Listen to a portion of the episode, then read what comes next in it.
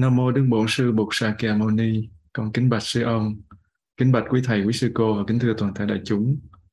À, hôm nay là ngày mùng 4 tháng 6 năm 2022. À, chúng ta đang ở tại lớp Phật pháp căn bản thứ bảy hàng tuần 20 giờ Việt Nam và 15 giờ Paris. À, thứ bảy tuần trước thì chúng ta đã cùng nhau phân tích hai phương trình đầu tiên của hệ bốn phương trình ba nghiệm. Hai nghiệm đầu chính là hai bài kệ đầu tiên. Cái bài kệ đầu là chúng ta phân tích về ái dục. Bài thứ hai cũng thế. Không thấy rõ ái dục, mới vướng vào ái dục. Ảo tưởng về ái dục, đưa người về nẻo chết. Và bài thứ hai đó là thấy chân tướng ái dục. Tâm ái dục không sinh, tâm ái dục không sinh ai cám dỗ được mình. Cái bài kể đầu buộc dạy là, hạnh phúc là một chuyện mà ý niệm về hạnh phúc, hay còn gọi là ái dục, là một chuyện khác. Và hai cái khác nhau nhưng mà mình thường lẫn lộn. Mình đồng nhất hai cái này với nhau. Mình có một ý niệm về hạnh phúc và mình chạy theo ý niệm về hạnh phúc. Mình cho cái đó là hạnh phúc mà cái đó lại là tham tham muốn ái dục. Và đây là tri giác sai lầm của tất cả mọi người. Và cái bài kệ thứ hai đó là gì? Nếu mà mình biết được bản chất của điều mình gọi là hạnh phúc á, thì mình sẽ không có bị níu kéo bởi cái ý niệm sai lầm đó. Và khi mà mình đã biết được cái tính cách sai lầm đó cái không tưởng của cái ý niệm ấy thì mình sẽ không bị kẹt vô ý niệm đó nữa và nhờ vậy thì không có một người nào, không có một chư thiên nào có thể suối mình được hoặc lay chuyển của mình. Và mình an trú được ở trong thực tại của sự vật hiện tượng cho nên họ không có xúi dục được. Ngày trước, cách đây cả vài chục năm khi mà muốn đi đâu xa thì chúng ta phải bắt xe đò. Phải chờ rất là lâu và rất là khó để mà bắt cái chuyến xe. Và chỉ cần mình không có trầm hâm mình canh xe thôi mà nó hụt một giây thôi cái xe chạy qua là mình phải đợi chuyến xe khác đợi chờ rất là mỏi mòn. Và ái dục thì nó cũng vậy. Một khi mà chánh niệm mình không có đủ á, thì ái dục nó xuất hiện tích tắc mà mình không có kịp có mặt để mình nhận diện thì nó sẽ mang mình đi đến nẻo đường đau khổ đầy chông gai. Có nghĩa là nó đưa mình vào nẻo chết như trong bài kệ nói đó. Và chờ cho mình có trí tuệ để mình quay đầu á, thì đôi khi mình đợi mỏi mòn trong những chuyến xe sinh tử sau đó. Mình phải tái sinh hết kiếp này tới kiếp khác, mà không biết kiếp nào mình quay đầu được. Bởi thế cho nên mình phải cẩn thận. Và bây giờ chúng ta bước qua phân tích cái phương trình thứ ba mà buộc cho vị thiên nữ. Mặc cảm hơn kém bằng. Tạo ra nhiều rối rắm. Ba mạng đã vượt rồi tâm không còn dao động. Hay là tâm không còn khuynh động thường thì khi mà mình nghe hai chữ mặc cảm á, thì mình nghĩ ngay tới gì? Mình nghĩ ngay tới sự tự ti. Mặc cảm kém có nghĩa là nó thấp kém, nó không ngon lành như những người khác, cho nên mình mặc cảm. Thí dụ như mình thấy người ta đẹp, người ta giỏi, thì mình tuổi thân. Cái đó gọi là mặc cảm.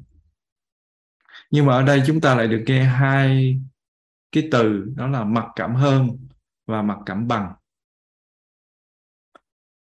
Bằng mà mặc cảm thì nó đã khó hiểu rồi mà cái này lại là gì? Hơn mà cũng cũng dùng chữ mặc cảm nghĩa là sao? Khi hơn mà người ta mặc cảm là tại vì người ta sợ thua. Không thật sự tin tưởng vào điều mình hiểu biết và, và khả năng và trình độ của mình cho nên mình mới mặc cảm. Thí dụ như mình so sánh mình nghĩ là tôi giỏi hơn nó thì tôi phải được đối xử như thế này chứ. Tại sao tôi lại bị đối xử như thế kia? Chẳng hạn như khi mình vào một công ty, có một vị khách hàng quen với giám đốc mà không quen chủ tịch. Khi cái người đó trò chuyện thân với vị giám đốc và ít để ý tới vị chủ tịch thì vị chủ tịch nghĩ là của tôi là chủ tịch một công ty mà nó lại xem trọng cấp dưới của mình. Nó không xem trọng mình mình phải dằn mặt cho nó biết ai mới là cấp trên ai mới là người quan trọng ở đây. Và như thế sẽ dằn mặt cái vị khách đó hoặc là dằn mặt cái vị giám đốc đó để cho người ta biết là tôi là ai. Thì đó chính là sự mặc cảm. Đó chính là sự mặc cảm.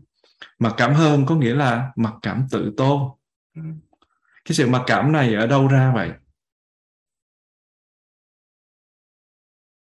nó do vướng mắc vào sự so sánh thôi. Cái người cao một mét chín thì phải cao hơn người một mét năm rất là nhiều, đúng không ạ? À? một cái vị chủ tịch giỏi giang rồi tài năng rồi dễ mến, dễ thương thì sẽ có vị thế trên một cái vị giám đốc của mình trong cùng một công ty rất là nhiều chứ. Muốn hay không muốn thì thực tế nó là như vậy. Nhưng mà dính mắc vào sự so sánh này thì mới là vấn đề đáng nói. Giả sử như có một người là phó tổng nhưng mà được bầu làm tổng mà lại không thèm không thèm leo lên. Rồi uh, mình không thèm thèm leo lên cái chức tổng một cái CEO rất là oách của một cái tập đoàn thật là bự. Mình lại nhường cơ hội cho một vị cấp dưới khác. Rồi cái vị CEO mới đó có vẻ là hơi không dễ thương một chút. Hay là có ai đó so sánh mình với cái vị CEO mới kia? Thì mình không nói ra, nhưng mà nếu như trong tâm mình nghĩ là, ui, tôi chả thèm làm tôi nhường đó chứ, không thì làm gì tới lượt nó. Thì sự khó chịu đi lên trong tâm của vị phó tổng đó, nếu có thì gọi là mặc cảm hơn. Giả sử có người bảo là, thầy Giới Đạt hiểu Phật Pháp còn thua cái em bé 10 tuổi mới vào lớp nữa. Thì đó là cái thấy của họ nếu mà quả thực đúng như vậy, đúng như họ thấy, thì mình cũng phải chịu khó cắn răng học lại thôi chứ biết sao bây giờ. Nhưng mà nếu mà mình biết đó chỉ là sự so sánh vu vơ, mình hiểu rõ nó là sự so sánh vu vơ, mình thực sự không quan tâm tâm mình nó không khởi lên, khó chịu hay mặc cảm. Hay là mặc cảm hơn nó không có xuất hiện. Nhưng mà nếu như là tiếng nói nội tâm của mình nó gào lên là gì? Tôi như vậy mà đi so sánh với em em bé kia à? có nhầm không vậy? Mình gào lên lên như thế có nghĩa là mình đang rơi vào mặc cảm hơn. Mình chuẩn bị mời hạt giống sân si hãm hại kiêu ngạo ra để biếu cho người kia. Mình nói là vàng thiệt không cần chứng minh nó qua lửa, chứ đừng nói gì đến là vàng thiệt không sợ lửa. Vàng thiệt rồi cần gì phải chứng minh? Sự thật không cần phải được công nhận, vì nếu nó phải chờ tới sự công nhận mới gọi là sự thật, thì đó không phải là sự thật. Người mà thực sự giỏi, thực sự tốt, thực sự đẹp, có cần phải vướng mắc vào sự so sánh mình với người khác không? Họ đâu có cần. Người bố thí có tuệ giác, họ không cần phải khoe cho cả thiên hạ biết là mình đang làm việc tốt. Họ có cần phải khoe không? Các bậc thánh giả có cần phải rao bán cho thiên hạ biết là mình đắc đạo không? Có người không công nhận mình rồi mình gào lên cho họ phải chấp nhận mình. Mình ăn thua đủ để giành lại sự thật rằng mình pro. Có cần thiết phải như thế không? Có lẽ chúng ta nghĩ trong ba cái mặt cảm á, thì cái mặt cảm kém là dễ thương nhất dễ tội nghiệp nhất. Tại ta khổ quá mà ta không bằng người mà. Không có đâu à nha. Đừng có lầm. Tại sao người ta mặc cảm tự ti? Tại vì người ta so sánh mình với người khác. Muốn hơn người khác hoặc là bằng với người ta mà không được nên ức chế sinh ra mặc cảm đó. Chứ không phải hiền từ gì đâu. Thấy người ta tu giỏi hơn mình thì lo mà mình chạy theo học, mình lại không chịu học, mình sách hạt giống ganh tị, đố kỵ ra làm quà biếu mới ác chứ. Và trong ba cái loại mặc cảm thì cái loại mặc cảm bằng nghe rất là khó hiểu. Đã bằng rồi thì còn mặc cảm làm gì nữa? Vậy thì những cái câu mà tôi cũng làm như nó mà sao tôi không được thưởng? Lương của tôi thấp vậy. Nó được thưởng, tại sao tôi không được thưởng? Tôi cũng đẹp như nó mà tôi, sao không yêu tôi mà đi yêu nó? Hay là nó có gì hơn tôi mà đối xử tốt với nó? Tôi cũng như nó mà sao cuộc đời tôi khổ vậy? Tôi cũng con ba má mà sao là ba má không thương tôi lại thương nó hơn hơn tôi? Cũng là con trong gia đình này mà sao không lo cho tôi lại dồn cho nó?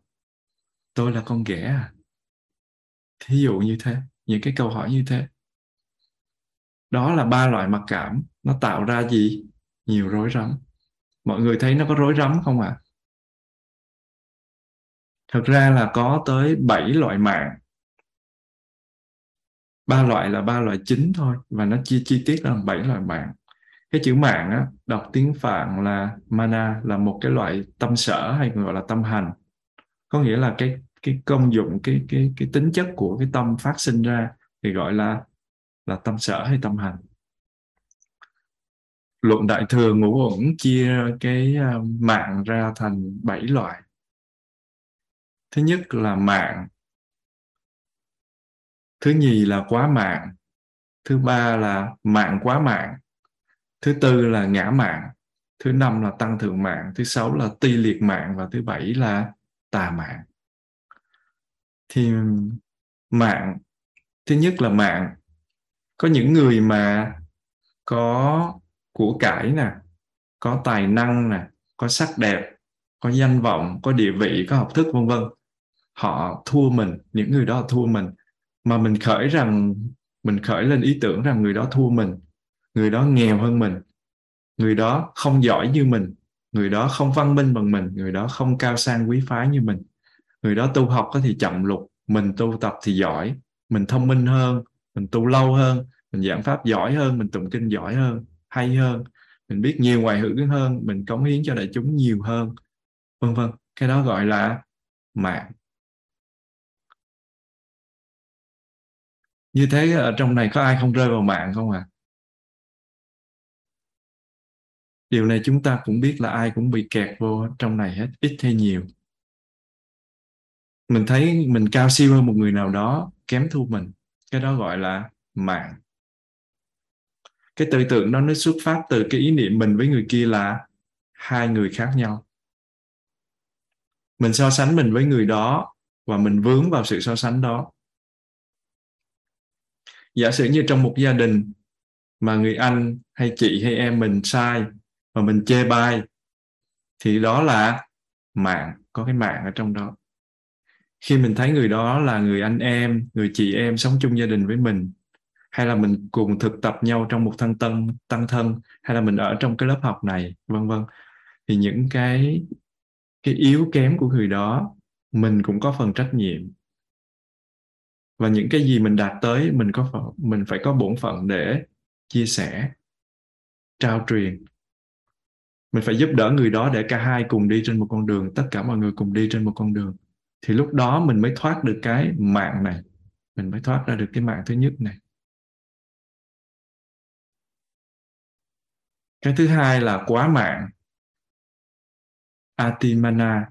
Cái quá mạng có nghĩa là đối với những người mà họ xem xem với mình, họ tương đương với mình, cái gì nó cũng xem xem với mình. Học cũng tương đương, tu cũng tương đương một bên nó là một ký, còn bên là chín tặng chín năm chục mà mình lại cho là mình hơn người đó. Thì cái này gọi là quá mạng. Là cái mạng mà nó nó quá đi. Hoặc là cái gì mà mình cũng thua người ta hết, mà mình cho là mình bằng người ta. Mình mình bằng. Mình mình không chịu lép mình tưởng mình cao siêu hơn một người nào đó ngang hàng với mình. Có thể gọi là trèo hơi cao, thì cái này gọi là quá mạng. Điều này nó cũng phát sinh từ sự phân biệt so sánh giữa mình và người và cho hai thực thể này hoàn toàn tách biệt nhau. A và b là là khác nhau. Cái mạng thứ ba là mạng quá mạng. Mạng quá mạng chứ không phải là mặn quá mặn đâu nhé có những người họ giỏi hơn mình có tài năng hơn mình, có học thức hơn mình, tu học ngon hơn mình, có đức hơn mình, có trí hơn mình. Mà mình lại cho là mình hơn họ.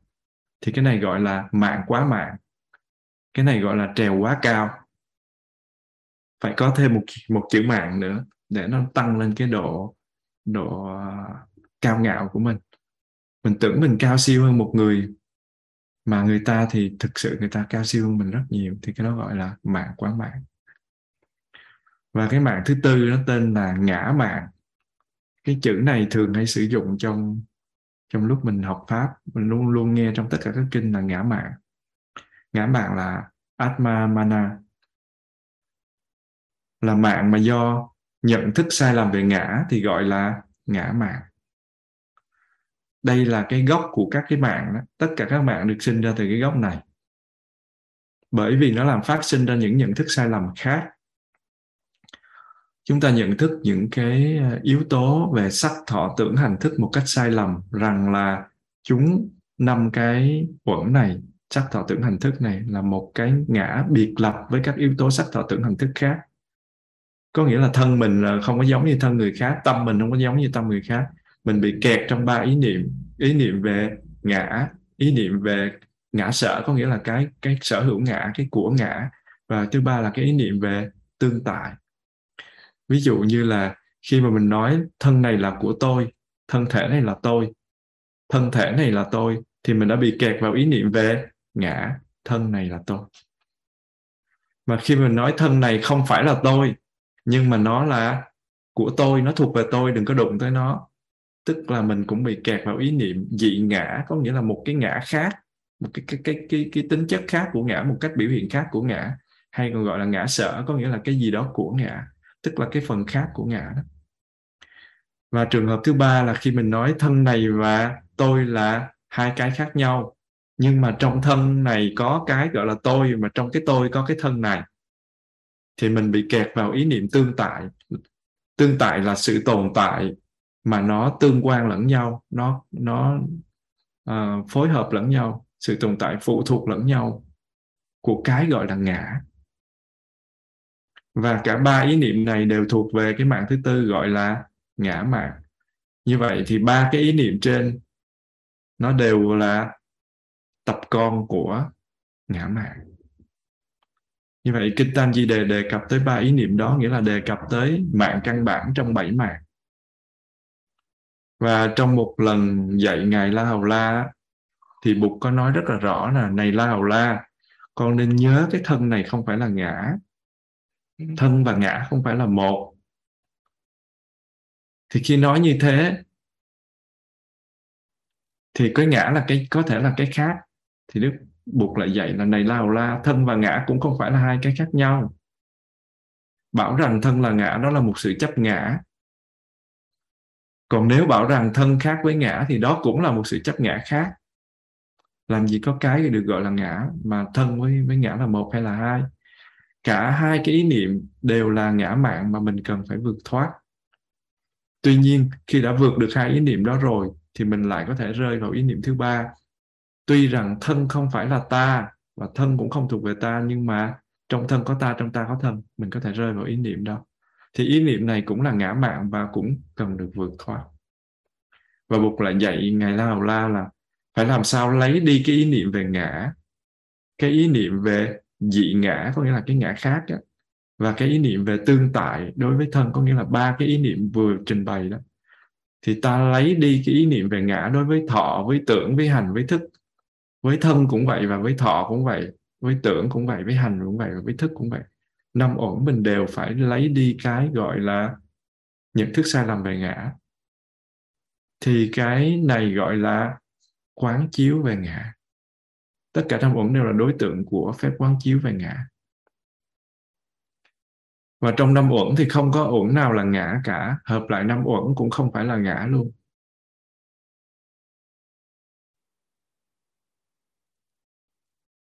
Ngã không phải là cái biệt lập với năm uẩn. Ngã cũng không nằm trong năm uẩn và năm uẩn cũng không nằm trong ngã. Mình phải vượt thoát ra khỏi ba cái phạm trù đó của tư tưởng thì mình mới thoát khỏi được ý niệm về cái gọi là ngã mạn. Tóm lại là mình phải thấy sự thật về cái vô ngã để mình không bị vướng vào cái gọi là ngã. Và thứ năm là tăng thượng mạng. Khi mà mình chưa đạt được sự chứng đắc và mình tuyên bố là mình chứng đắc thì đó gọi là tăng thượng mạng. Trong cái giới ờ, uh, ba la di của một vị khất sĩ một vị tăng á thì cái giới một trong bốn giới đó là gì? Chưa chứng mà tự cho đã chứng. Ví dụ như mình chưa chứng được quả la hán mình nói tôi chứng quả la hán thì đó là tăng thượng mạng. Có nghĩa là mình không đạt được tới cái mức độ đó mình nói. Ngày xưa thì giới đạt hỏi, ủa, tại sao cái giới này lại quan trọng như thế? Nếu như mà vị nào chưa chứng mà tự cho đã chứng thì không còn được làm một vị tỳ kheo nữa, không còn được làm một vị tỳ kheo ni nữa. Nó ủa, sao nặng nề như vậy? Thì nói có một chút xíu đó thôi, nếu mà không được thì thôi chứ làm gì dữ vậy nhưng mà không đâu. Khi mà mình nói sai á giống như bây giờ ở đây mà giới đạt lỡ mà nói sai mà không biết chỉnh thì mọi người sẽ hiểu sai. Hiểu sai là nguyên một thế hệ sai rồi sau đó truyền cho các thế hệ khác đều sai và tu tập sai á là sai biết bao nhiêu người chứ không phải là chỉ sai có một hai người. Cho nên á, khi mà mình nói mình chưa chứng mà mình tự cho là chứng á, thì gọi là tăng thượng mạng. Tội đó là tội rất là lớn cái tội đó là tội phá kiến, cái tội đó là cái tội mà làm cho mọi người hiểu sai về Phật pháp. Đó là cái mạng thứ năm sau ngã mạng. Cái mạng thứ sáu là ti liệt mạng.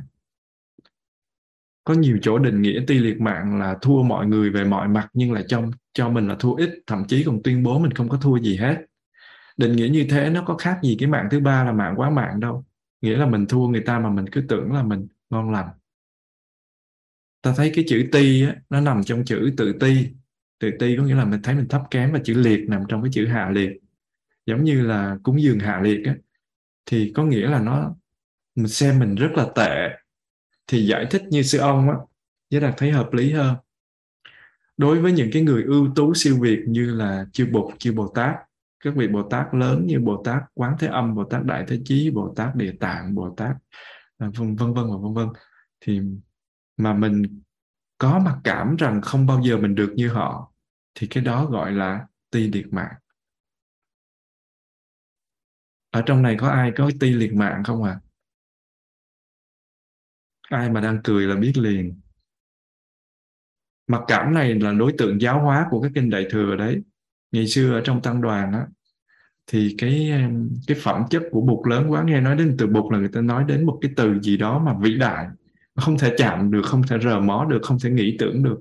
Cái hào quang của bụt vĩ đại quá cho nên các vị đệ tử nghĩ rằng là mình đạt tới cái vị quả vị giải thoát là nhiều lắm rồi, không thể nào giáo hóa chúng sanh như bụt được đâu.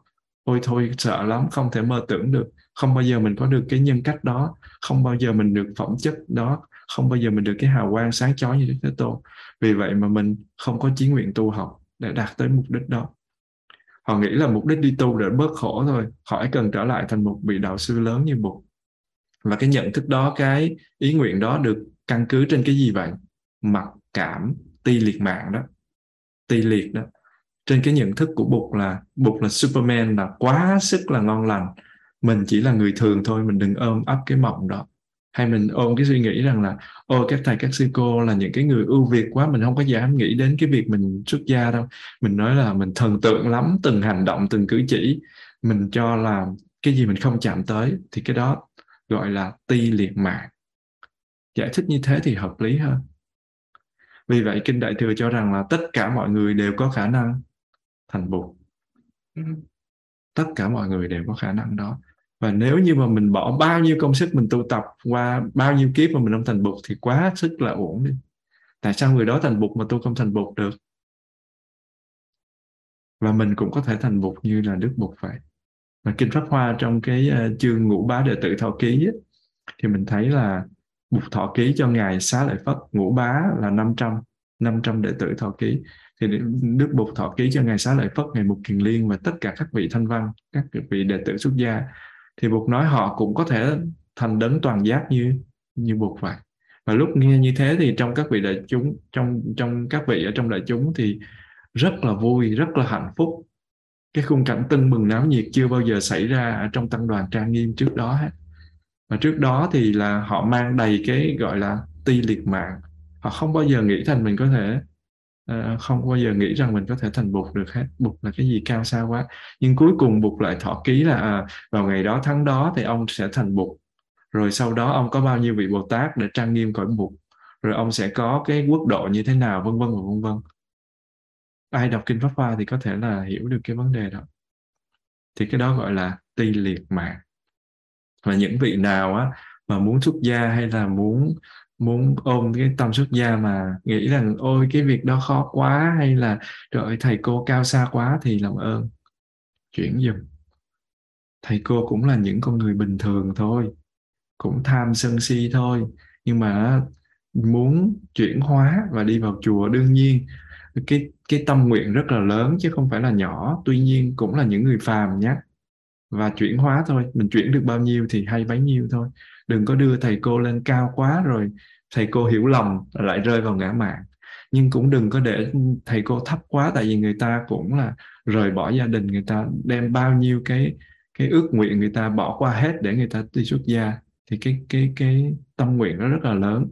Có nghĩa là mình đừng có cực đoan hai bên. Mình ở trung đạo thôi. Nghĩa là nếu như tôn trọng thì mình vẫn tôn trọng đúng mức chứ đừng có à, mình nghĩ là tôi sẽ không bao giờ có khả năng xuất gia tại vì ghê gớm quá tôi không thể nào làm được. Hoặc là coi thường quý thầy quý sư cô thì hai cái đó đều là cực đoan hết. Cái thứ bảy là tà mạng. Mình không hiểu biết mình không có đạo đức.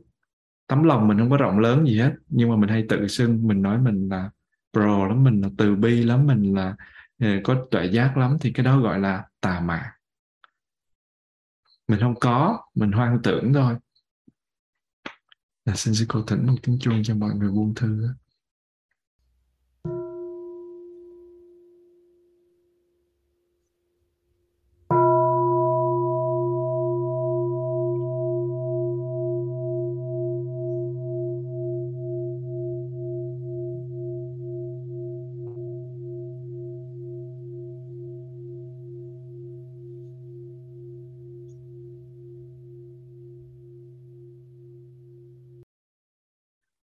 như vậy là ba loại mạng hay là bảy loại mạng cũng chỉ có được từ đâu à từ sự so sánh thôi, không có so sánh là không có mạng.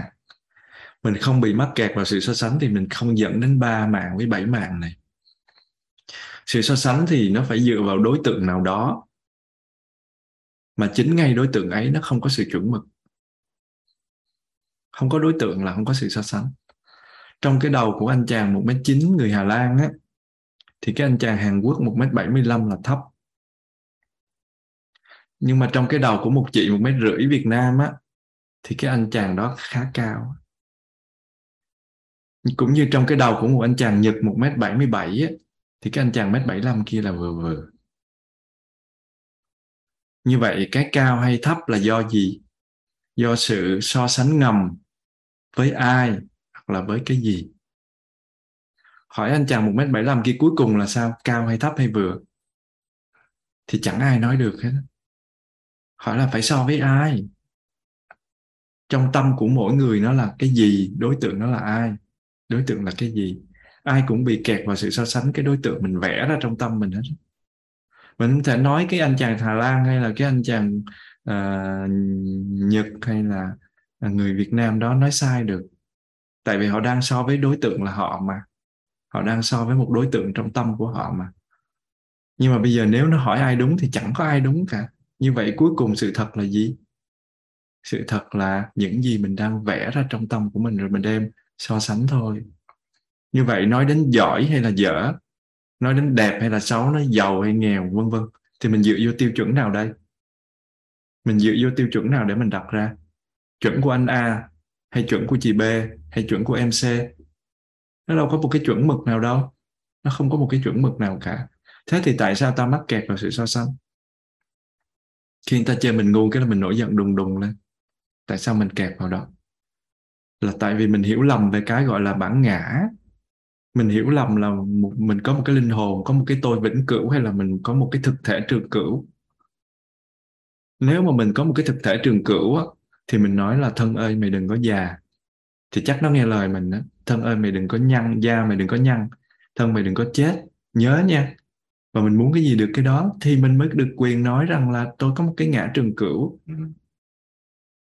Một cơn gió nó thổi qua thôi, mình cũng có thể sụp đổ, mình có thể ra đi. Mình tắm mà mình mình mình thường xuyên tắm cái đầu trước không tắm cái chân là nó lạnh quá, có thể bị đột quỵ rồi mình cũng có thể ra đi. Chứ đừng có nói gì tới là cái thực thể trường cửu nào ở đây? Nếu có một cái gọi là tôi thì chắc chắn nó sẽ có một cái gọi là không phải tôi xuất hiện. Mà hai cái này xuất hiện thì nó sẽ tạo ra sự so sánh. Cái bài kệ thứ ba này là một đề cập tới giáo lý căn bản nhất của đạo giải thoát, đó là giáo lý vô ngã. Giáo lý vô ngã mình nói đi nói lại rất nhiều lần cả ba cái mặc cảm hơn, mặc cảm thua và mặc cảm bằng đều sai lầm hết. Vì sao vậy? Vì chúng được tạo nên bằng một cái kiến chấp sai lầm. Cái thấy sai lầm đó gọi là ngã chấp, là sự vướng mắc vào ngã chấp, là sự vướng mắc. Ngã chấp là sự vướng mắc vào cái gọi là ngã. Không có cái nhận thức sai lầm về cái tôi thì làm gì có cái mặc cảm hơn kém và bằng cái chữ ngã mạn mà chúng ta thường dùng á, nó không có nghĩa là mình hơn người khác. Mà theo đúng nghĩa của nó, chữ ngã mạn có nghĩa là mình bị kẹt vào cái ý niệm về ngã, thì gọi là ngã mạn. Vì mình bị kẹt vào cái ý niệm về ngã cho nên mình mới thấy mình hơn, mình bằng hoặc mình thua người kia. Và khi nhìn vào thế giới thực tại thì cái vọng tưởng phân biệt có nghĩa là cái biến kế chấp ở trong duy thức học nó tạo ra cho mình một cái thế giới biểu tượng. Mình vẽ ra trong tâm. Mình nhìn vô thế giới thực tại thì nó vẽ ra. Cái vọng tưởng mình nó vẽ ra. Một cái thế giới biểu tượng. Và cái thế giới biểu tượng này á, nó dùng ngôn ngữ làm công cụ để nó biểu thị sở hữu của sự vật trở thành đối tượng của nhận thức. Nó làm công cụ để biểu thị hiện hữu của sự vật trở thành đối tượng của nhận thức. Mình vẽ ra trong tâm của mình, xong rồi mình nhận thức lấy nó. Đây gọi là, giống như gọi là sở duyên duyên các cái duyên như thế, xong rồi mình lại duyên một lần nữa, mình lại vẽ ra, mình lại nhận thức các cái sự vật hiện tượng xung quanh mình nữa, là gọi là sở duyên duyên. Thì cái thực tại khách quan nó bị cắt ra thành từng mảnh. Và mỗi mảnh được gọi là một cái sự vật hiện tượng hay gọi là pháp nó chiếm cứ một vị trí trong không gian và thời gian. Rồi nó được sắp vào một cái cái khuôn, vào một cái khái niệm và cuối cùng nó được gắn cho một cái nhãn hiệu và đặt cho một cái tên gọi. A hay là B. Và vì cái vọng tưởng phân biệt hay còn gọi là biến kế chấp này nè, thì mình nhận thức sự vật không đúng với tính cách như thị của chúng. Mình gán vào cho chúng những đặc tính và những cái thuộc tính chúng không có mình nhìn mình nhìn vào sự vật một cách sai lạc, méo mó dưới lăng kính phân biệt của vọng tưởng. Đáng tiếc hơn nữa là mình ngây thơ, mình mình tưởng rằng là biểu tượng của cái thực chính là cái cái thực. Biểu tượng của thế giới mình vẽ ra chính là cái thực. Và mình mù quáng tin tưởng những cái hiện hữu giả danh ấy là có thực. Giống như bà bà bà mẹ, bà bà mô tả đứa con ở trong tâm là cái đứa bé này nó ờ, nó cắn hai trái táo này, nó tham quá nó không cho mình. Đó là biến kế sở chấp hay gọi là vọng tưởng phân biệt đó. Nó đâu có như vậy đâu, nó cắn để cho là nó coi trái nào ngọt hơn nó cho mẹ, nhưng mà mẹ thì xây dựng một cái hình ảnh về đứa bé trong tâm không có đúng. Thì cái đó gọi là biến kế chấp, hay còn gọi là vọng tưởng phân biệt. Và tưởng rằng cái đó là đúng. Nếu như mà không có chịu quán chiếu, không có chịu thấy rõ thực tại, mà ôm cái vọng tưởng đó rồi chết đó thì quá đau lòng quan niệm sai lầm lớn nhất là cho rằng sự vật có bản ngã chân thực và nó có cái tự tính thường hằng và mọi sự vật đều biến chuyển vô thường, cho nên nó không có tính cách đồng nhất hay là cái ngã. Và trong thế gian không thể có sự vật hiện tượng riêng biệt độc lập được. Không có một cái gì đứng riêng biệt độc lập. Không thể có sự vật hiện tượng thường hay là cái ngã mà nó có thể tách cách ly ra khỏi sự vật hiện tượng khác được nhớ là cứ nghĩ là thôi tôi lên rừng, tôi tu, tôi ẩn tu, tôi không có thèm đụng chạm gì tới thế gian nữa. Có nghĩa là tôi tách ra được khỏi thế gian mà tôi không mắc nợ gì hết.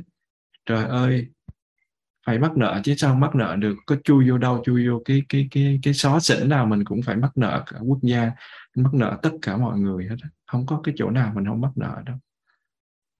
Và sự vật hiện tượng nó không thể tồn tại một mình riêng rẽ mà nó được tồn tại.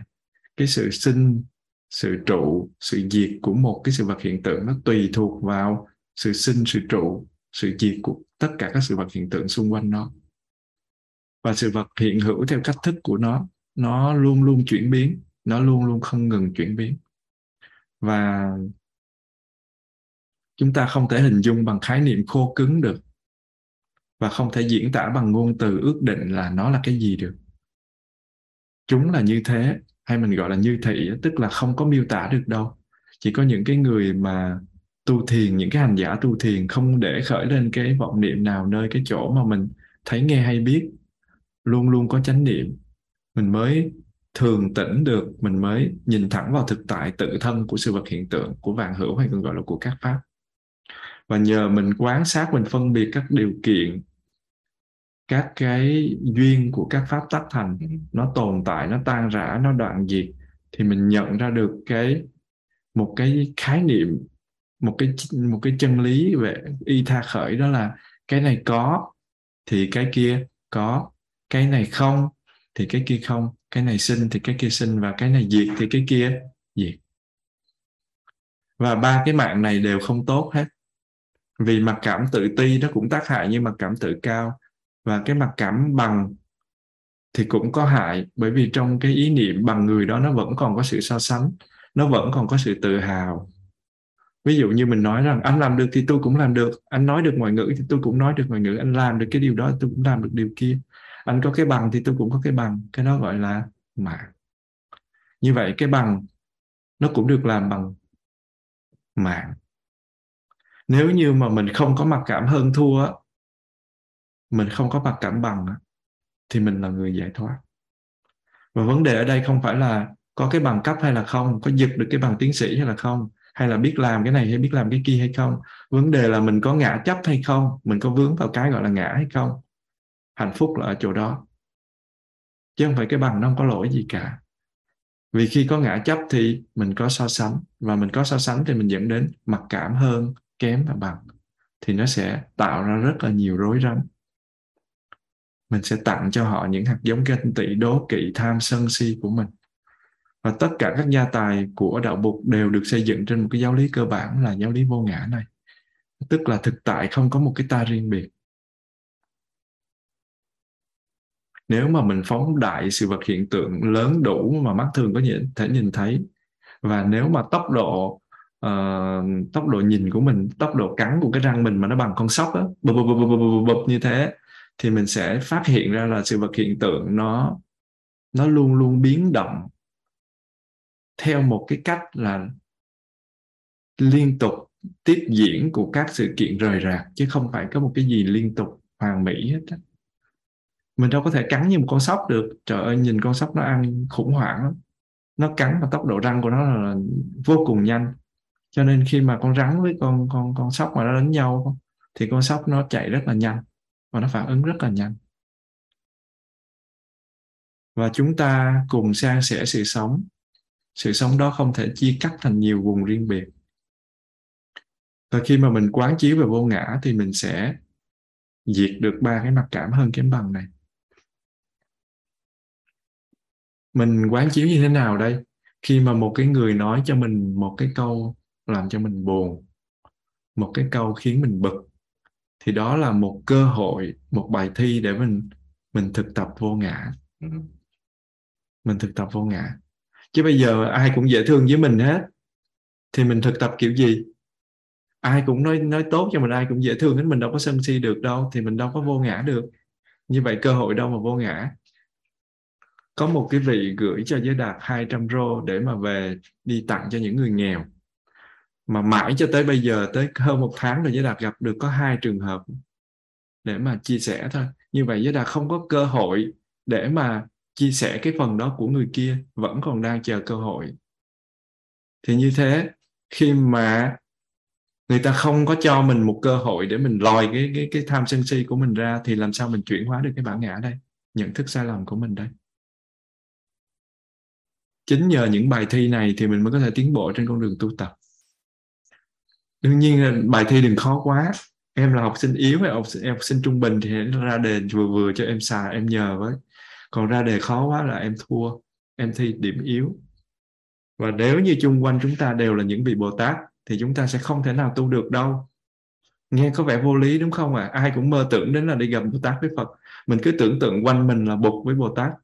Người nào cũng toàn mỹ hết là mình sống không nổi đâu đừng có tưởng lầm là mình mình sống với Bồ Tát, với Phật mà với cái cái tư cách này, với cái cái cái tâm thức này mà mình sống được. Có một cái vị tỳ kheo tu tập trong một cái tỉnh thất. Câu chuyện này như mọi người cũng biết. Thì cái vị đó đang uống một ly nước, vị đó thì đang ướp một cái ly nước mát, ngọt. Thì được một bà cụ đem đến cái ly nước đó. Xong rồi sau đó cứ lúc nào ông khởi lên cái ước muốn gì đó, thì cái bà cụ đó lại giúp cho cái ước muốn của ông thành sự thật và bà cụ đó thật ra là chứng quả thứ ba của vị thánh đó là thánh Ana bà cụ này có thần thông, bà đọc được tâm ông. Và ông khởi lên tâm gì là bà biết tâm đó. Ông khởi lên cái thèm muốn gì là bà nhào vô bà bà đưa cái đó cho ông. Sợ không? Ông này ông sợ quá, ông cuốn gói về, ông thưa với bụt. Ông nói, trời ơi, ghê quá, bạch đức thế tôn, con vọng tưởng cái gì bà cụ đó cũng biết hết. Sao con tu nổi? Thì đức thế tôn dạy là, thôi cứ tiếp tục về đó đi mà tu. Cơ hội đó vị đó vừa run rẩy, vừa nghe lời bục tại vì biết là bục dạy thì phải theo thôi. Tại vì bục dạy là ok, number one rồi. Cho nên cũng ráng ráng nhiếp tâm về để mà chịu đựng cái cảnh ở với cái bà mà bà đọc được cái tâm của mình. Đau đau khổ. Và cuối cùng thì vì cái áp lực đó cuối cùng chứng được a la hán tại sợ quá lỡ mình nghĩ bậy sao? Ví dụ như với đạt ngồi đây mà với đạt nghĩ bậy, ở trong này có vị nào mà đọc được tâm thì ôi thôi rồi lượm ơi, xong xuôi câu chuyện luôn. Cho nên là nếu có người đọc được tâm mình thì mình luôn luôn nhiếp tâm. Đó bà cụ thôi mà đã ù té chạy rồi. Sống với toàn chư bột chư bồ tát và a la hán mà tâm không thanh tịnh chắc áp lực chết ngắt luôn quá. Đúng không? Cho nên được sanh về cõi di đà mà niệm phật thì phải làm sao? Trời ơi phải nhất tâm bất loạn tâm phải thanh tịnh. Đó là phương tiện đó. Tâm của mình phải thanh tịnh chứng được quả gì đó mới về đó mới bớt, bớt áp lực còn không thôi là đới nghiệp bản sanh là, là rất là đau là đau lòng luôn á, toàn là những người để biết mình trời ơi mình ngại ngùng lắm. Và cái mặc cảm của mình sợ hãi nội cái ti liệt mạng thôi là mình đã thấy mình khủng hoảng rồi.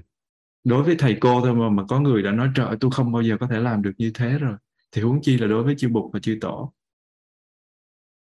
Vì vậy mình đi tìm một cái cái tăng thân toàn là thánh là cái chuyện không có xảy ra.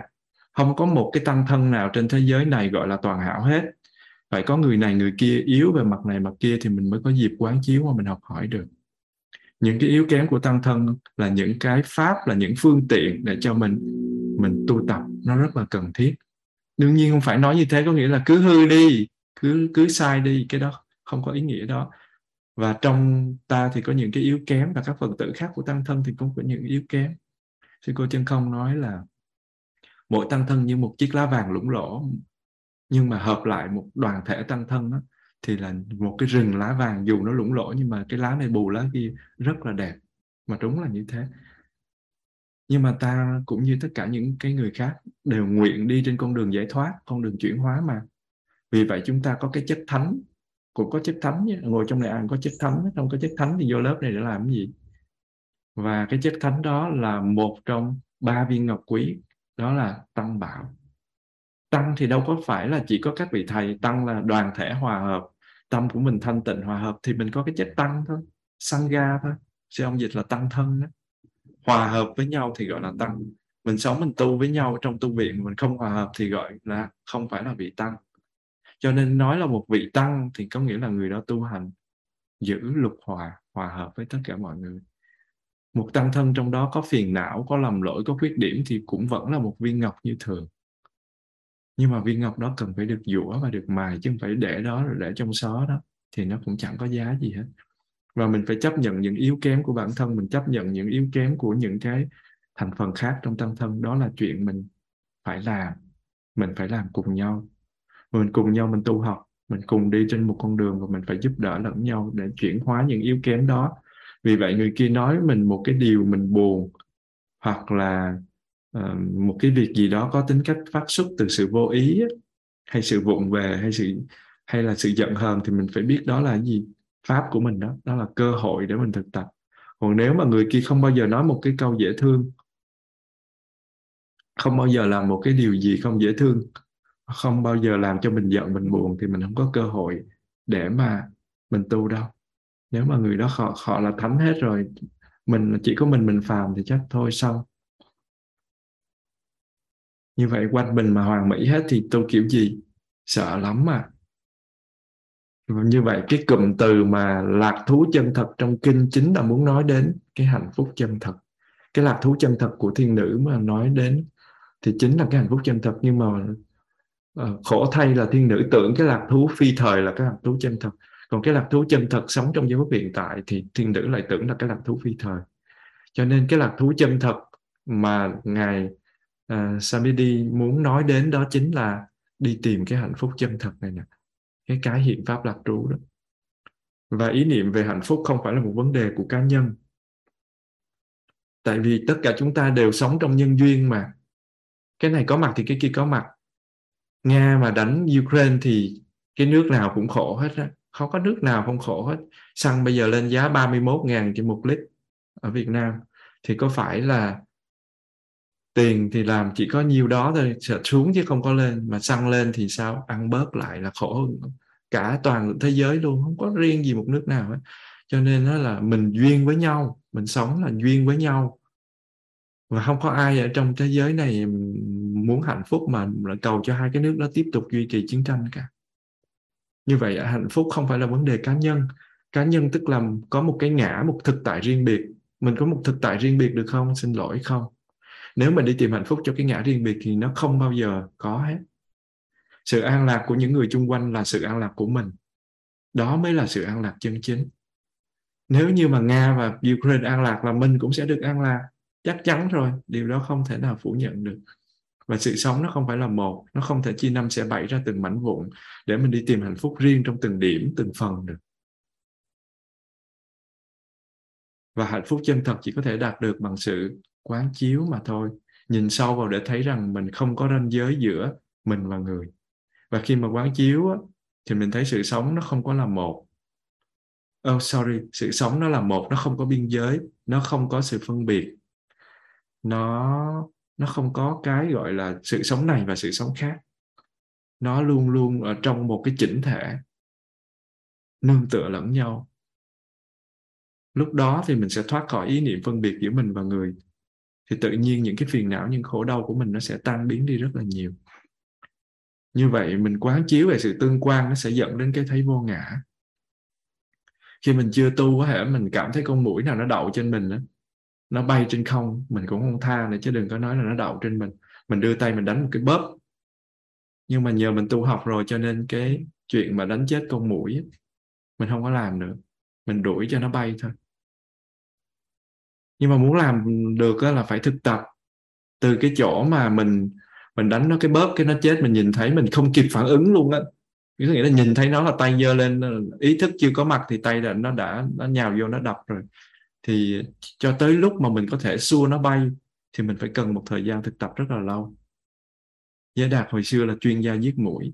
Cứ thấy con mũi nào cũng bắt nó, ghét lắm vô cùng. Chỉ mũi bồ chét với lại với lại à, mũi bồ chét với lại ruồi là Giới đặc ghét vô cùng và luôn luôn giết tụi nó mà giết một cách rất là vô tội vạ. Hoặc là đập nó, hoặc là bỏ vô bịch ni lông đổ nước sôi, hoặc là quăng vô lửa. Rất là ác chứ không phải là là thiện đâu. Mà cho tới lúc 12 tuổi là bắt đầu tự nhiên hiểu Phật pháp, cái bắt đầu thấy cái ghê quá. Mình biết là cái con đó nó không có dễ thương, nhưng mà thực sự khi mà mình hiểu được rất là kinh khủng vậy tại sao mình làm được điều đó? Tại vì mình biết rằng con mũi nó cũng có sự sống. Nếu mà mình cần môi trường sống thì nó cũng cần môi trường sống. Và con mũi nó cũng cần môi trường thích hợp để sống. Con ruồi cũng vậy, con sâu, cái kiến cũng vậy. Nếu mà mình là một con mũi, có chắc rằng là mình không tìm ai để hút máu không? Khi mà giới đạt nhìn thấy con mũi, giới đạt nói, nếu mà mình là nó thì mình sẽ làm gì? Mình phải đi tìm máu để hút thôi chứ làm gì nữa hồi đó giới đạt thấy con sâu mà nó có cái lông dài mà nó bò bò bò bò là mình thấy rợn lắm. Ớn ớn là ớn. Hồi sáng thì nhìn một con sâu nên bò bò, lông nó dài nhưng không có ớn được mình không cần nó làm gì, mình cũng ngứa và mình đánh chết nó như ngày xưa đó, là mình sẽ làm như thế. Nhưng mà bây giờ mình thấy nó, mình không có oán nó nữa. Mình nói nếu mà mình là nó thì sao? Mình phải bò chứ tự nhiên cái nhào vô đánh mình một cách ngon lành, vô tội vạ vậy. Là con sâu thì mình phải chịu thôi cho nên là bây giờ khi hiểu được điều đó thì mình cũng để cho nó bò. Hoặc là mình nhẹ nhàng mời nó đi chơi xa xa, đừng có gần phòng mình, để nó búng mình. Như vậy mình và con mũi và con sâu đều thuộc về một cái thực tại duy nhất của sự sống. Và sự sống của mình phụ thuộc vào sự sống của con sâu. Con chim nó tồn tại là nó cũng phụ thuộc vào con sâu đó chứ. Rồi con con hổ nó tồn tại nó cũng phụ thuộc vào con nai và tất cả môi trường sinh thái là các cái loài đều phải phụ thuộc lẫn nhau. Xét về một cái mặt nào đó, thì sự sống của con sâu nó tùy thuộc vào sự sống của mình. Và sự sống của mọi loài đều dính dáng với nhau hết. Một cái con châu chấu nó bay qua châu phi mà nó ăn nó ăn thức ăn thôi, nó nó nó phá hoại mùa màng thì thì châu phi sẽ đói kém. Và châu phi đói kém thì cả thế giới phải phải phụ vô còn không thì ấn độ mà không xuất khẩu gạo được, các nước không xuất khẩu không đủ thì sao? Hút giá tăng lên thì ai chết? Mình. Người nghèo cũng chết, người giàu cũng chết. Như vậy, một khi mà loài nào nó bị diệt chủng thì đó là một tiếng chuông báo động rất là lớn. Và tất cả nhận thức đều căn cứ vào cái thấy. Cái thấy đó là, gọi là cái thấy vô ngã, không có biên giới giữa các loài, không có biên giới giữa mọi người và trong trường hợp này thì vô ngã có nghĩa là không có cái hạnh phúc riêng không có một cái thực thể nào gọi là thực thể riêng cả. Và chúng ta đều là thành phần của một thực thể gọi là sự sống. Và hạnh phúc của anh có liên hệ tới hạnh phúc của tôi và đau khổ của, của, của anh cũng là đau khổ của tôi và ngược lại. Cho nên khi mà mình quán chiếu về vô ngã thì không có nghĩa là mình ngồi đó để mình suy nghĩ về vô ngã đâu mà là mình phải sống hàng ngày với cái cái ý thức này. Mình tiếp xúc với con sâu với hạt gạo, với miếng đậu hũ, với những người bạn tu, với những thầy, những cô, với mây, với gió, vân vân. Một cách có chánh niệm để mình thấy được cái sự liên hệ mật thiết giữa các hiện tượng này. Thì cái này gọi là quán chiếu về vô ngã. Ban đầu thì mình sẽ phải tư duy nhiều đấy, nhưng mà sau đó mình sẽ nhìn thấy rõ, mình không cần tư duy nữa. Mình nhìn, mình quan sát nó, giống như là mình đang xem một bộ phim vậy. Cái đó gọi là quán chiếu. Và quán chiếu về vô ngã thì gọi là quán chiếu về sự sống. Ví dụ như mình ăn một trái xoài, thì mình thấy hỗn hợp các điều kiện phi xoài ở trong trái xoài đó. Trái xoài nó không bao giờ có được nếu nó không có đám mây. Trái xoài nó không có được đám mây thì nó sẽ không có mưa. Và nó không có mặt trời, không có trái đất, không có bàn tay con người, không có anh, không có tôi thì không có trái xoài. Vì vậy tôi có trong trái xoài và trái xoài có trong tôi bây giờ giới đạt cầm cái ly nước lên giới đạt uống thì giới đạt có cái nước này ban đầu nó là nước gọi là không có phải tôi đúng không? Bây giờ uống vô người thì, thì trong cái người trong trong người mình cái gì thuộc về mình thì gọi là cái tôi. Rồi sau đó là mình lại chuyển hóa mình đưa ra ngoài thì nó lại không phải tôi. Như vậy cái tôi nằm ở đâu trong miếng nước đó? Và tất cả sự vật hiện tượng ở, ở trên cơ thể của mình tất cả những cái tế bào trong cơ thể của mình chết đi trong từng từng sát na thì mình mới già được chứ và nó chết trong từng sát na đó thì sát na trước nó là tôi vậy, sát na sau nó chết quẻo rồi vậy thì tôi cũng chết theo. Vậy tôi là cái thứ gì? Như vậy, trái xoài nó cũng đồng thời là mặt trời, nó cũng đồng thời là bàn tay, nó đồng thời là đám mây. Trái xoài nó không có sinh diệt và tôi cũng không có sinh diệt. Cái đó mới gọi là cái cái sự sống. Đó là một bài thực tập quán chiếu về tính vô ngã của sự vật hiện tượng, hay mình gọi là tính vô ngã của các pháp mình quán chiếu như vậy mình sống có chánh niệm như vậy thì tự nhiên cái cái lòng thương của mình cái lòng từ của mình nó tăng thêm. Và nhờ vậy thì mình sẽ chứa đựng mình sẽ dung chứa được tất cả mọi người và mọi loài ở trong đó. Và như vậy đến đây thì phương trình thứ ba đã được giải đáp. Không biết những vị nào tuần trước đưa ra thắc mắc là tại sao uh, bụt nói bụt không có nói luôn bài kệ thứ tư cho thiên nữ mà um, bụt lại nói ba bài kệ rồi mới nói bài thứ tư. Và những cái vị đó đã tìm được nghiệm của phương trình chưa? Giải tới ba phương trình rồi thì chắc ra nghiệm rồi chứ hả? Nếu mà chưa thì mình giải luôn phương trình cuối phương trình thứ tư bài kệ thứ tư. Sau khi mà nói xong bài kệ thứ ba đó thì đức bụt mới hỏi cái vị thiên nữ là con có hiểu bài kệ này không? Nếu con hiểu thì cứ nói và những cái bài kệ này ý nghĩa rất là thâm sâu. Mình mơ tốn mất 3 tiết để giải ba bài kệ. Thì giàu vị thiên nữ, có thông minh cỡ nào đi nữa thì cũng phải nghe đi nghe lại nhiều lần mới hiểu được cái lời bụt dạy chứ không phải muốn hiểu là hiểu. Như vậy vị thiên nữ bạch với bụt là, con chưa hiểu bạch đức thế tôn, con chưa hiểu bạch đức thiện thể. Thực ra cái chi tiết này là một cái chi tiết rất là hay. Ba lần vị thiên nữ đều nói là con chưa hiểu bạch đức thế tôn, con chưa hiểu bạch đức thiện thể và nếu chưa hiểu thì mình phải phải hỏi. Nếu mình chưa nắm được thì mình phải hỏi lại để mình hiểu. Chứ mình chưa hiểu mà mình nói, mình sợ, mình ngại, mình sợ thầy chê, mình chậm hiểu, sợ bạn bè chê, mình dốt, mình không thông minh, thì ai lỗ? Mình. Một vị thiên giả hào quang sáng chói như vậy mà lúc không hiểu thì nói không hiểu, thì tại sao mình lại không làm được? Người ta professional vậy mà người ta ngon, người ta ngon lành vậy mà người ta còn dám nói người ta không hiểu. Ba lần người ta đều nói không hiểu, thì tại sao mình lại sợ ngu chứ? Mình không hiểu thì mình học mình không biết thì mình hỏi. Mình chia sẻ thấy cái sai của mình thì mình mới sửa được chứ. Cho nên lúc đó buộc mới đọc thêm một cái bài kể thứ tư. Và trong cái à, ba bản thì bản biệt dịch tập a hàm là, là đoạn ái cập danh sắc diệt trừ tam chủng mạng bất xúc ư chư dục diệt trừ ư sân nhuế bạc trừ chư độc căn chư tưởng nguyện dục tận nhược năng như thị giả đắc độ sinh tử hải một bài kệ khá dài. Và bài kệ trong cái bản tập a hàm đó là đoạn ái cập danh sắc trừ mạng vô sở hệ tịch diệt tức sân nhuế ly kết tuyệt hy vọng bất kiến ư nhân thiên thử thế cập tha thế. Và uh, cái nghĩa là cắt ái và danh sắc đi á và mình trừ mạng thì mình sẽ không còn bị buộc ràng mình chấm dứt mọi sân hận, chấm dứt cái nội kết và cái mong cầu, thì đó là giải thoát mọi cõi đời này và đời sau. Và những cái bài kệ trong cái à, biệt dịch tập a hàm thì dài hơn, rõ ràng hơn. Nhưng mà sư ông, dịch rất là ngắn, là trừ dục vượt ba mạng, tâm lặng hết mong cầu, mọi đau buồn cởi bỏ đời này và đời sau. Mọi đau phiền cởi bỏ đời này và đời sau. Và cái bài kệ thứ tư là tổng hợp của ba bài kệ một, hai và ba mình nói hút thuốc thì hại phổi uống rượu thì hại tim gan vân vân.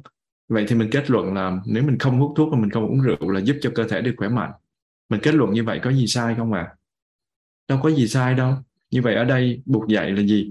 Dục tưởng là như thế đó. Các ý niệm về hạnh phúc về ham muốn vướng mắc gây tác hại như thế đó. Và hiểu rõ nó thì mình có lợi như thế đó là bài kể một và hai.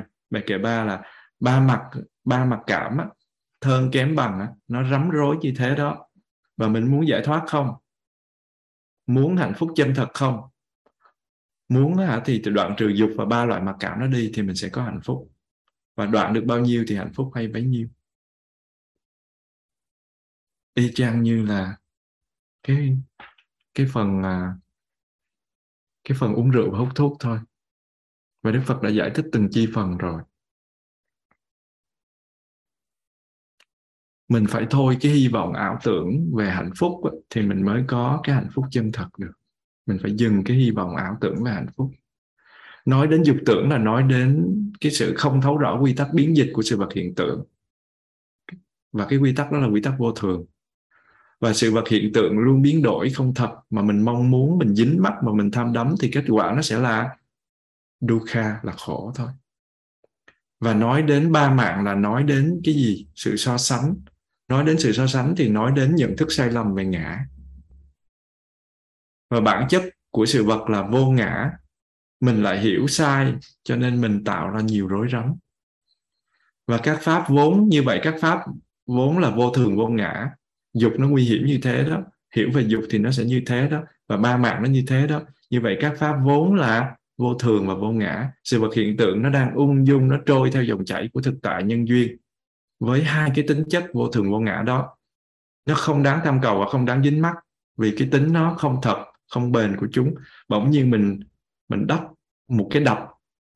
Cái đập đó gọi là cái đập dục và cái đập mạng. Giống như như như bên kia họ đắp đập vậy đó.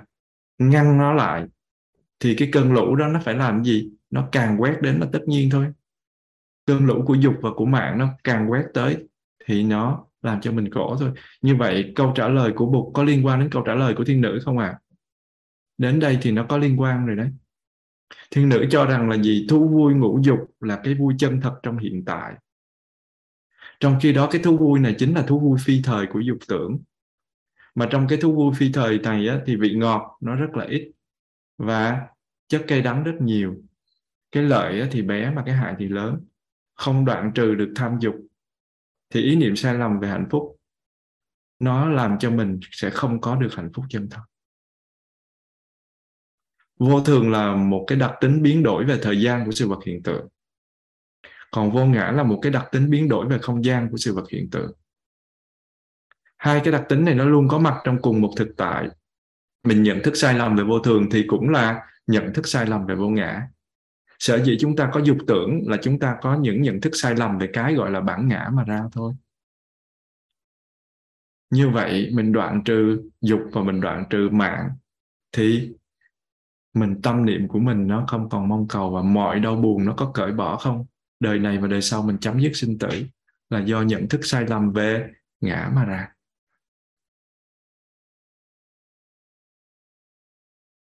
Như vậy mọi người còn thắc mắc gì về cái câu là tại sao hỏi một đường mà đức phật lại trả lời một nẻo, bụt trả lời một nẻo chưa à bụt trả lời chính xác, rõ ràng đấy còn hỏi về vô thường thôi mà còn khuyến mãi một câu vô ngã nữa. Liên quan quá trời như vậy, tặng luôn cả cái đồ còn sang trọng hơn là cái câu hỏi đó nữa, mà bảo là không liên quan. Và cái mà, cái tuyệt vời của đạo đạo bụt là mời chúng ta đến để mà thấy, hãy đến đây để mà thấy chứ không phải là đến để mà tin. Thực ra tin tưởng không cần thiết một khi mình thấy rõ mình biết rõ mình hiểu rõ. Mình tin mình tin tưởng nó không có cần thiết nữa. Mình thấy đó là mình không có còn cần, cần phải tin nữa. Ví dụ như mình mình ăn vô mình mình nói ngọt rồi mình không cần phải tin lúc đó niềm tin nó không còn. Giống như trường hợp mình mở nắm tay ra mà mình thấy được cái viên ngọc giấu ở trong bàn tay của mình mình thấy được viên ngọc trong tay thì tự nhiên niềm tin nó sẽ biến mất, cần gì phải tin nữa. Tại vì nó nằm trong tay mình rồi, tôi tin viên ngọc để làm cái gì? Mình khi mà mình ngồi xuống dưới cái ghế là mình đã có niềm tin rồi. Mình đã có niềm tin là cái ghế này nó vững chắc rồi. Chứ không, mình không tin thì mình ngồi xuống làm gì cho nó té dập mặt. Trong sự tu tập và sự tìm giải thoát cho chính mình thì trước hết mình phải giải tỏa cho mình khỏi hoài nghi và một trong năm món ăn che năm cái chướng ngại, năm cái triền cái đó là tham dục, sân, thụy miên, trạo trạo hối và nghi. Thì cái nghi đó là một cái trở ngại cho sự hiểu biết chân lý và cho sự tiến bộ trong trong cái sự tu tập của mình. Và trong đạo bục thì không có tính điều, không có cái giáo điều cho nên là hoài nghi không phải là một tội lỗi nghĩa là ví dụ như nói ừ, bạn không được tin thượng thượng đế. Nếu bạn quên, bạn tin thượng đế, bạn mà không tin là bạn sẽ như thế này thế kia, thượng đế sẽ trừng bạc bạn như thế này thế kia. Nhưng mà trong đạo bục không có cái cái cái kiểu đó. Hoài nghi không phải là một tội lỗi. Hoài nghi cũng là một cái điều không tránh được khi mà mình chưa hiểu rõ, mình thấy rõ. Không hiểu thì mình phải hỏi chứ. Không hiểu hoặc bắt tôi không hỏi sao mà được. Nhưng mà làm sao để đoạn trừ hoài nghi để mình tiến bộ chứ? Nếu mà mình không đoạn trừ được cái hoài nghi, làm sao mà tiến bộ? Cho nên mình phải tự nếu mình tự buộc mình phải tin tưởng và chấp nhận một điều mình không hiểu rồi nói tôi tin tôi không nghi. Làm như thế thì chắc chắn không giải tỏa được hoài nghi của mình. Mình giả bộ thôi giả bộ không hoài nghi nữa trong cái kinh anh võ của bộ trung a hàm á, có thuật lại lời của của bụt nói đến à, cái pháp là phân biệt như vậy hiển thị như vậy. Tức là quan sát và phân tích phê bình và khuyến cáo rằng là tụng tập thọ trì học hỏi kinh điển vẫn chưa đủ để nói lên kết quả của chúng. Nếu mà mình không có tự tri giác, tự giác và tự tác chứng, có nghĩa là đến để mà thấy tự mình thông đạt, tự mình có thể giác tri. Và buộc nhấn mạnh trên sự tự chính mình thấy, biết và hiểu rõ, đó là phương cách hữu hiệu để làm biến mất hoài nghi. Chứ không phải là nói, tôi tin tôi tin tôi tin ông thầy dễ đạt dễ thương. Tin cái gì đến để mà thấy đi chứ? Ra ngoài nó đâu có giống như trong camera đâu nó có thể là già hơn, nó có thể là trẻ hơn, nó có thể là ác hơn, nó có thể là dữ hơn, nó có thể là hiền hơn. Đã có lần đức bụt khuyên những cái người thuộc bộ tộc Kalama ở Kesaputta như như thế này. Này, các Kalama, chớ có tin vì nghe lời thuật lại, chớ có tin vì theo truyền thống, chớ có tin vì nghe lời đồn. Đừng có để dẫn dắt bởi uy quyền của kinh điển, bởi lý luận siêu hình hay là bởi sự xét đoán bên ngoài. Đừng có bị lôi cuốn bởi những gì có vẻ đáng tin, bởi thích thú trong những quan niệm võ đoán hay là bởi ý nghĩ đây là thầy ta cho nên ta tin? Nhưng này các kalama, khi nào mà các người tự biết rằng các pháp ấy là thiện, là tốt, là được người có trí tán thán và các pháp này nếu được chấp nhận và thực hiện sẽ đem lại hạnh phúc và an lạc, thì mới làm theo. Cái kinh tăng chi bộ, bản kinh tăng chi bộ tập 1 tên là kinh các vị ở Kesaputta. Và đến đây mà thiên nữ còn không chịu biến thì chắc cô này không có tuệ giác. May mà thiên nữ hiểu và biến mất dạ kính cảm ơn đại chúng đã lắng nghe. À, nguyện hồi hướng công đức này chia sẻ pháp này đến khắp pháp giới chúng sanh để những ai có thể lắng nghe thì được chuyển hóa. Dạ, một lần nữa kính cảm ơn đại chúng.